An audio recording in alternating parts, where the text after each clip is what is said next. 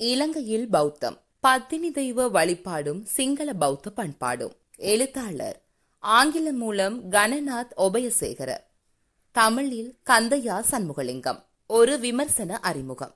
பத்தினி வழிபாடு கேரளத்தில் இருந்து வந்து குடியேறிய மக்களால் இலங்கைக்கு கொண்டு வரப்பட்டது இந்த குடியேற்றம் பனிரெண்டு தொடக்கம் பதினான்காம் நூற்றாண்டுகளில் ஏற்பட்டது. இந்த குடியேறிகள் தற்போதைய வகைப்படுத்தல்களாக அமையும். மேல் மாகாணம் தென் மாகாணம் சப்ரகமுவ மாகாணம் ஆகிய இடங்களில் குடியேறினர். இவர்கள் சிங்கள மொழி பேசுவோராகவும் பௌத்தர்களாகவும் காலப்போக்கில் மாறினர். இவ்வாறாக அவர்கள் பௌத்த சிங்கள பண்பாட்டில் தம்மை கரைத்துக் கொண்டனர். கேரளத்திலிருந்து வந்து இலங்கையில் குடியேறிய இன்னொரு பகுதி மக்கள் கிழக்கு மாகாணத்தில் மட்டக்களப்பு பிரதேசத்தில் பாணமைக்கு வடக்கே உள்ள பகுதியில் குடியேறினர். இங்கு வாழ்ந்து வந்த தமிழர்களுடன் களப்புற்ற இந்த குடியேறிகள் பத்தினி வழிபாட்டை கிழக்கு மாகாணத்தில் வேரூன்ற செய்தனர். சிங்கள பகுதிகளிலும் இலங்கையின் கிழக்கு மாகாணத்தின் தமிழ் பகுதிகளிலும் பரவிய பத்தினி வழிபாட்டு மரபு பற்றி விரிவான ஆய்வு நூல் ஒன்றை பேராசிரியர் கணநாத் ஒபயசேகர எழுதியுள்ளார். த கர்ட் ஆஃப் கோடிஸ் பத்தினி என்னும் இந்நூல் ஆயிரத்தி தொள்ளாயிரத்து எண்பத்தி நான்காம் ஆண்டு அமெரிக்காவின் சிகாகோ பல்கலைக்கழக பிரசுரமாக வெளிவந்தது. இந்நூல் பற்றிய அறிமுகமாகவும் விமர்சனமாகவும் இக்கட்டுரை அமைகிறது. பண்பாட்டு வேர்களை தேடுதல். பத்தினி தெய்வ வழிபாடு என்ற பெயரில் அறுநூற்று இருபத்தி ஒன்பது பக்கங்களை கொண்ட பெருநூலை மானிடவியலாளர் கணநாத் ஒபயசேகர ஆயிரத்தி தொள்ளாயிரத்தி எண்பத்தி நான்காம் ஆண்டு வெளியிட்டார். அந்நூல் சிகாகோ பல்கலைக்கழக வெளியீடாக அமைந்தது. அவ்வேளை அவர் பிரிண்டர்ஸ் பல்கலைக்கழகத்தில் மானிடவியல் துறையின் தலைவராக இருந்தார். இலங்கையின் மேற்கு தெற்கு மத்திய மாகாணங்களில் சிங்களவர் மத்தியிலும் கிழக்கு மாகாண தமிழர்களிடையேயும் பெருவழியாக இருக்கும் இவ்வழிபாடு பற்றி அவர் விரிவான கள ஆய்வுகளை செய்தார். ஆங்கில இலக்கியத்தை சிறப்பு பாடமாக படித்து பட்டம் பெற்ற கணநாத் ஒபயசேகர மானிடவியல் துறையில் தீவிர அக்கறையோடு ஈடுபட தொடங்கினார். இந்நூலின் நூன்முகத்தில் அவர் கூறியிருப்பவை அவரின் புலமை ஆளுமையின் குண இயல்புகளை நன்கு விளங்கிக் கொள்ள உதவக்கூடியன. ஆயிரத்தி தொள்ளாயிரத்து ஐம்பத்தி ஐந்தாம் ஆண்டு இலங்கை பல்கலைக்கழக பட்டதாரியாக நான் வெளிவந்தேன். பேராதனையில் நான் படித்த காலத்தில் எனது தலைமுறையை சேர்ந்த மாணவர்கள் பலரை போன்று எனது தனிநபர் அடையாளம் யாது சமூக அடையாளம் யாது என்பன பற்றி அறிந்து கொள்ள ஆவல் கொண்டேன். நான் எனது சொந்த ஊரை விட்டு சிறுபிள்ளையாக இருந்த காலத்திலேயே வெளியேறி கொழும்பிலும் பின்னர் கண்டியிலும் வாழ்ந்து வந்தேன். பாடசாலை விடுமுறை காலத்தில் நான் எனது கிராமத்துக்கும் போயிருக்கிறேன். ஆனால் நான் எனது பிறந்த ஊரின் சமூக இருப்பின் பாகமாக அதனோடு இணைந்தவனாக ஒருபோதும் இருக்க முடியவில்லை. மேற்கு தெற்கு மாகாணங்களின் பெரும்பாலான கிராமங்களைப் போன்றே எனது கிராமமும் உள்வந்த பண்பாடுகளை இணைத்துக் கொள்ளும் செயல்முறையின் தாக்கத்துக்கு உட்பட்டிருந்தது. மனோரீதிய தேடல் உணர்வால் உந்தப்பட்ட நான் கிராமத்தின் உண்மையான வாழ்வை உள்ளபடி அறிந்து கொள்வதற்காக வார இறுதி நாட்களிலும் பல்கலைக்கழக விடுமுறையின் போதும் வடமத்திய மாகாணத்தின் ஒதுக்குப்புறமான கிராமங்களுக்கு போய் அங்கு திரிந்து நாட்டார் பாடல்களையும் கிராமத்து புராண ஐதீக கதைகளையும் சேகரித்தேன். கிராம பண்பாடு பற்றிய தெளிவான புரிதல் நோக்கி நான் பயணிப்பதையும் எனது அந்நிய மாதலில் இருந்து நான் விடுதலை பெறலாம் என்பதையும் உணர்ந்தேன். பத்தினி வழிபாடு. பத்தினி வழிபாடும் அதனோடு இணைந்த சடங்குகள் தொடர்பாகவும் பல்வேறு மரபுகள் இருந்து வந்தன.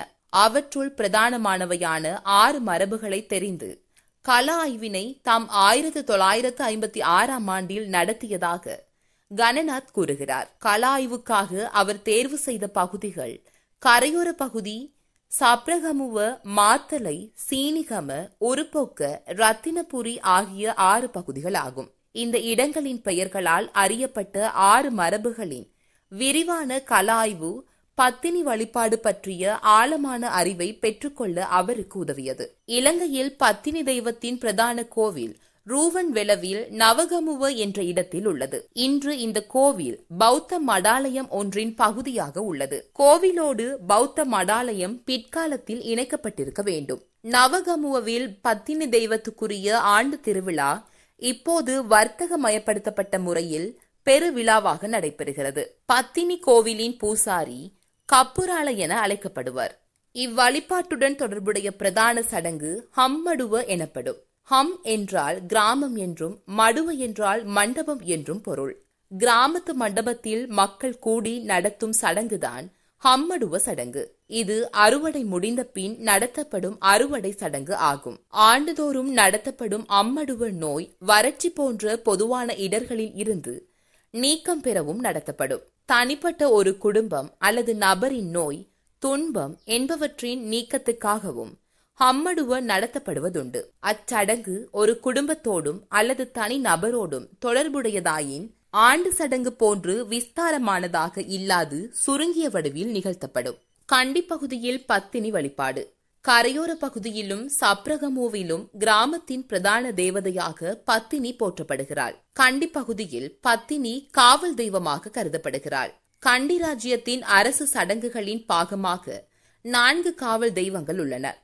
இவை விஷ்ணு நாத ஸ்கந்த பத்தினி என்பனவாகும். இந்நான்கு கடவுளரின் கோயில்களையும் கூட்டாக ஹத்தர தேவாலய என அழைப்பர்.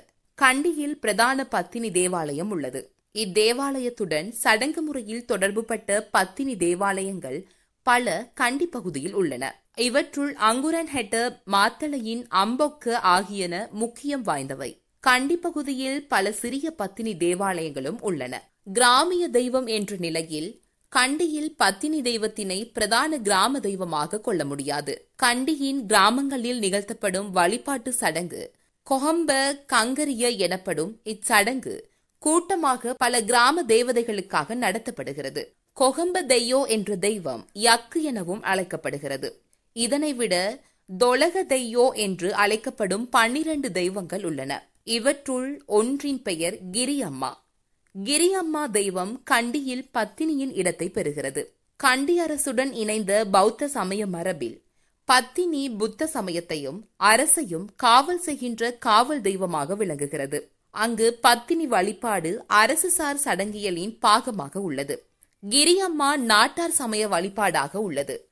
கப்புராள தேவாலய சடங்குகளை செய்பவர் கப்புராள என அழைக்கப்படுவார். கப்புராளவுக்கும் பௌத்த சமய துறவிகளான பிக்குகளுக்கும் இடையில் முக்கியமான வேறுபாடுகள் சில உள்ளன. பௌத்த பிக்கு ஒருவர் ஒருபோதும் ஹம்மடுவ போன்ற தேவதை சடங்குகளை நடத்துவதில்லை. அச்சடங்குகளின் போது சமூகமாகி இருப்பதும் இல்லை. கப்புரால சாதாரண பௌத்தர்களில் ஒருவராக இருப்பார்.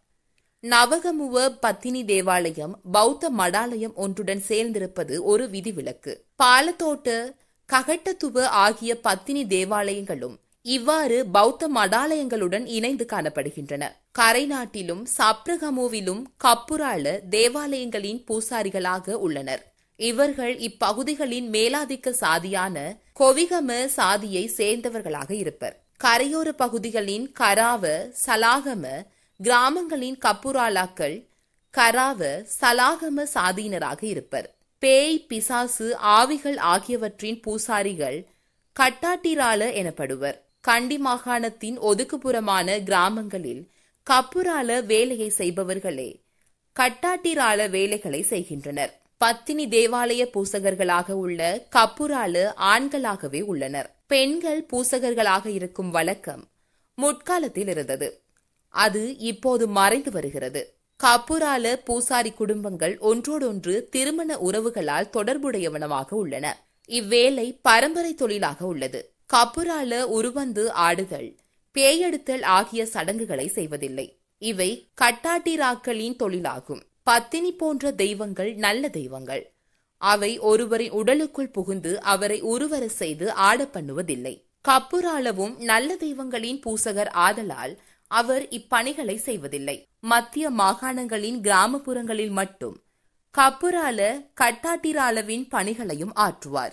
ஆயினும் கண்டி நகரில் உள்ள பத்தினி தேவாலயம் போன்ற தேவாலயங்களின் பூசகர்கள் கட்டாட்டிராலாவின் பணிகளை செய்வதில்லை. தூய்மையும் துடக்கும். பத்தினி தெய்வம் தூய்மையுடைய தெய்வம். அத்தெய்வத்தின் ஆலயத்தின் பூசாரியான கப்புராலவும் தூய்மையை கடைபிடிக்க வேண்டும். துடக்க ஏற்படுத்தும் புலால் உணவு மதுபானம் என்பன விளக்கப்பட்டவை. இந்து சமயத்தின் வழிவரும் தூய்மை என்ற கருத்து தேவாலயத்தின் கப்புராலவின் ஒழுக்க விதிகளின் பின்னணியில் உள்ளது. ஆயினும் இன்று இவை இலட்சியங்களே. நடைமுறை வாழ்க்கையில் இவற்றை கடைபிடிப்பவர்கள் மிகவும் குறைந்த எண்ணிக்கையினரே. ஆயினும் கம்மடுவ காலத்தில் கப்புராளவும் கிராமத்தவர்களும் தூய்மையை கடைபிடிக்கின்றனர் பிள்ளை பேரு மரணம் ஆகியன கில்லி எனப்படும் துடக்கை ஏற்படுத்தும் மாதவிளக்கில் உள்ள பெண்களும் துடக்குடையவர்கள். கிராமத்தில் மரணம் நிகழ்ந்தமை காரணமாக அம்மடுவ சடங்கை துடக்கு நீக்கம் வரை ஒத்தி போடுவதுண்டு இது சமுதாயம் முழுவதையும் துடக்குடன் தொடர்புடைய குடும்பத்தோடு பிரிக்க முடியாத பிணைப்பை உடையது என்பதை எடுத்துக்காட்டுகிறது. ஆதூறு கூட்டு வழிபாட்டுக் குழுவும் நோயாளிகளும். அம்மடுவ சடங்கில் பங்கு பெறும் கிராமத்தவர் ஒவ்வொருவரும் கூட்டு வழிபாட்டுக் குழுவின் உறுப்பினராக விளங்குகின்றார். அம்மடுவ சடங்கு நோயாளிகளை பீடித்த நோய்களையும் தோஷங்களையும் நீக்கும் சடங்கு ஆகும். ஆகையால் அச்சடங்கில் பார்வையாளர்களாக இருப்போரும் நோயாளிகளாகவே பங்கேற்கின்றனர். கூட்டு வழிபாட்டு குழு நோயாளி என்ற இரண்டு அர்த்தங்களையும் உள்ளடக்கிய கருத்தே ஆதூறு என்ற சொல்லால் சுட்டப்படுகிறது. நாட்டார் சமயத்தின் இவ்வுலக அக்கறைகளை இது எடுத்து காட்டுகின்றது.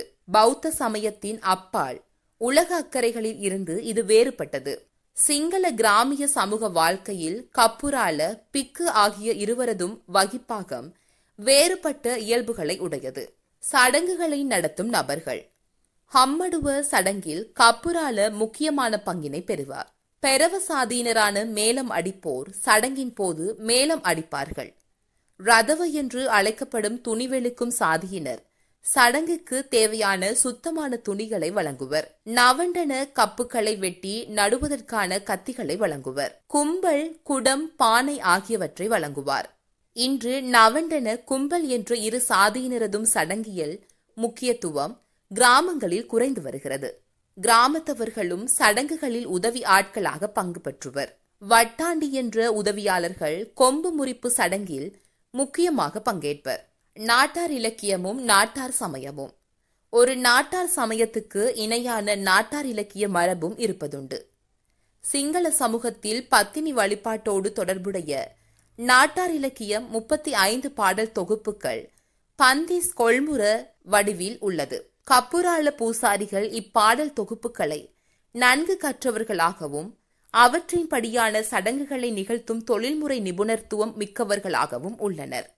கிராமத்து மந்திரவாதிகளுக்கும் பேயோட்டு சடங்குகளை நிகழ்த்துபவர்களுக்கும் கப்புராளவுக்கும் உள்ள வித்தியாசத்தை கணநாத் ஒபயசேகர மஸ்க்வெபரின் மேற்கோள் ஒன்று எடுத்துக்கூறி விளக்குகிறார். அம்மேற்கோளில் உள்ள கருத்துக்களை எளிமைப்படுத்திய மொழிபெயர்ப்பாக கீழே தந்துள்ளேன். மந்திரவாதியும் பூசகரும் பல அம்சங்களில் வேறுபாடு உடையவர்கள். பூசகர் தொழில்சார் நிபுணத்துவ அறிவை உடையவர். பூசகரிடம் திட்டவட்டமான தெளிவான கிரியை ஒழுங்கும் கொள்கையும் இருக்கும்.